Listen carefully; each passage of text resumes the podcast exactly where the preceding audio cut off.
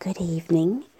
It's Tuesday, the 9th of October, and this is the Tuescast for the previous week. And because I've just moved house and everything's in a bit of disarray, I made some notes. And this this um, episode, hopefully I'll remember, is going to be called Remember, Remember November is Coming. Uh, so, what happened in this past week?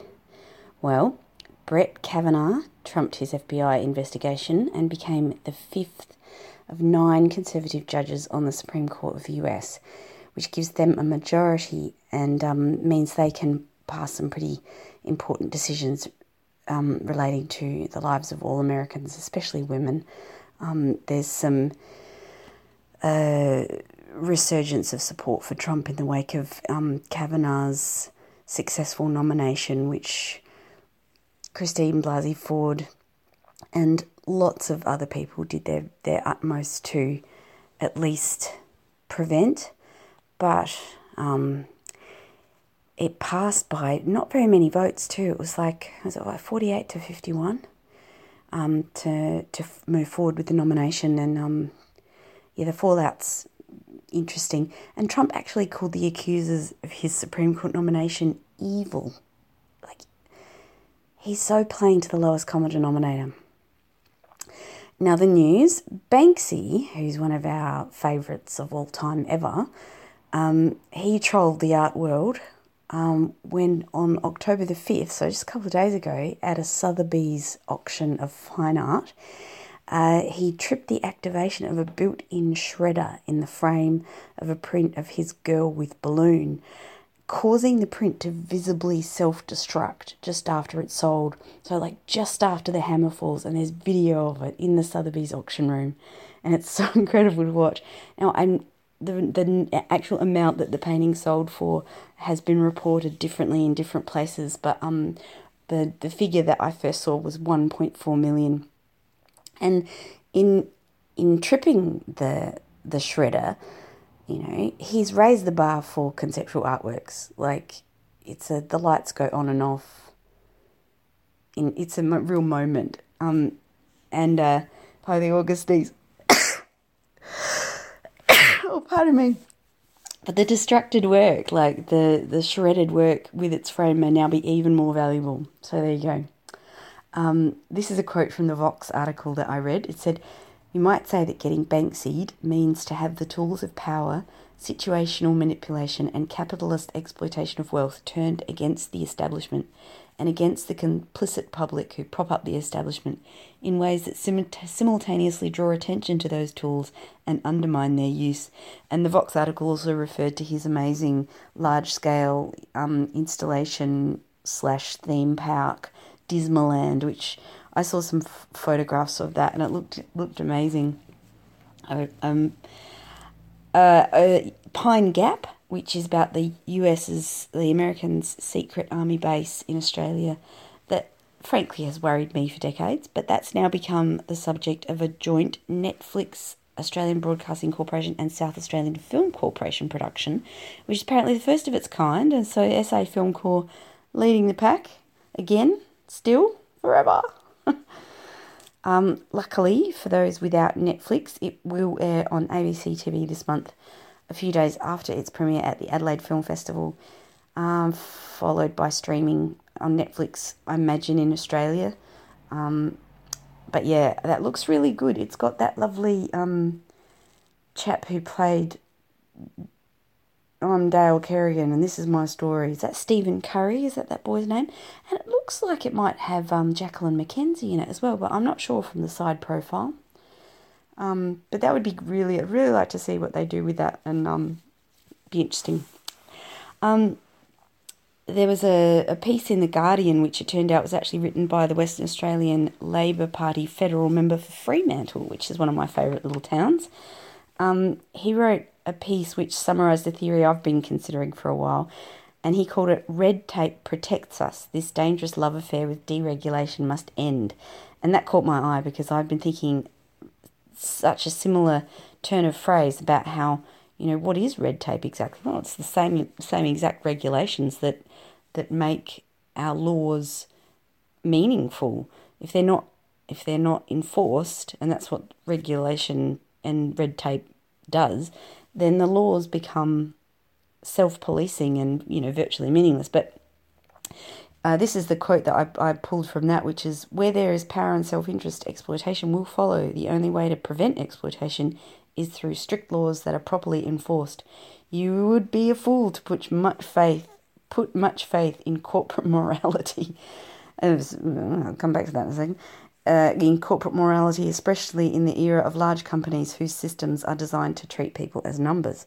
That's the end of the quote. And also, that corporate morality line makes me think of the time that um, those researchers profiled companies' behavior and applied um, psychological behavior um, assessments to them, and they worked out that most most companies behave like sociopaths or psychopaths? I can't remember. It was something terrible ending with path. Um, Doctor Who is now incarnated as a female, played by Jodie Whittaker, seen in amazing things like Broadchurch and Black Mirror. But I doubt I'll watch it because I've not watched Doctor Who since it was that fellow in the cricket whites, and even then it wasn't one of my favourite shows. But um, I've been really, um, I've, I've probably just been interested in it in that kind of um, cultural significance way of having the first female Doctor. Um, I remember seeing the article in something about the outfit that she's wearing and thinking, yeah, they're good colours. She looks good.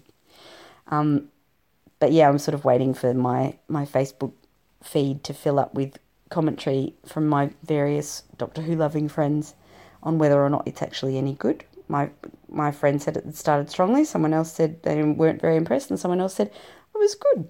So we'll see how that goes.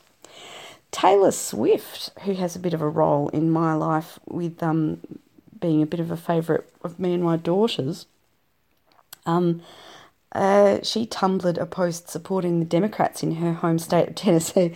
There's a fabulous, um, there's a fabulous late line. Taylor Swift finally makes a makes a political um, states a political position. I was thinking, has the world really been waiting with bated breath for Taylor Swift to state a political position? But I suppose as one of the most influential artists of young people with a huge following and a dedicated following at that, she probably does have that kind of power to influence getting people to vote. And they're saying that the American midterms in November, remember, remember, will come down to voter turnout. So it's um, time to rally the troops, and there's there's lots being done on social media, but also Trump's pretty busy whipping up his frenzy.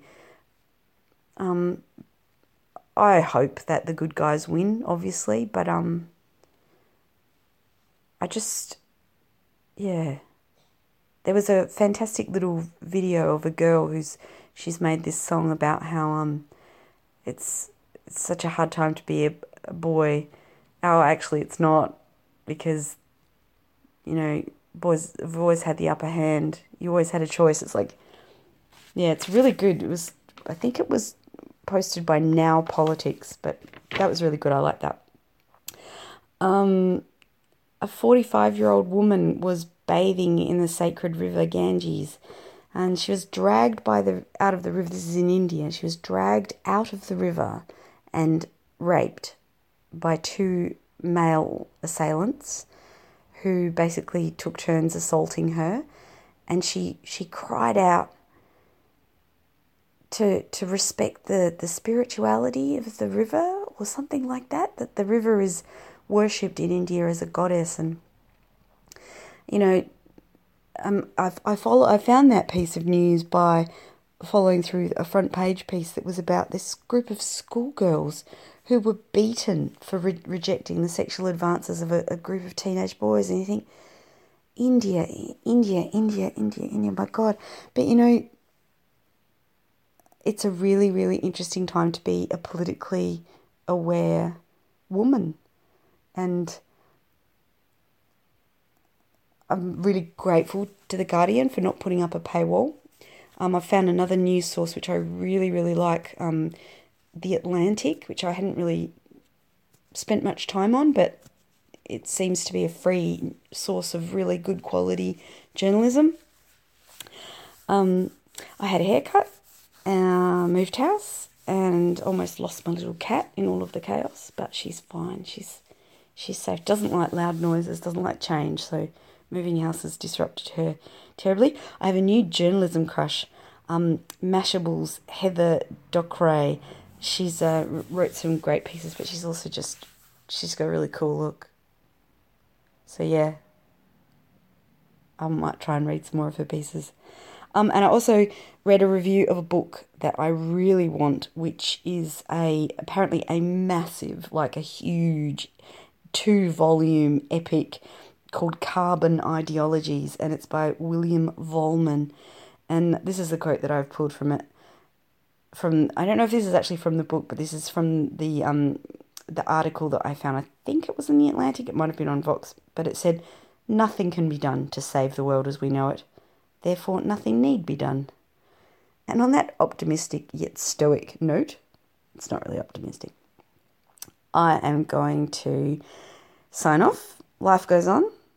So take care of yourself, and I will see you next Tuesday.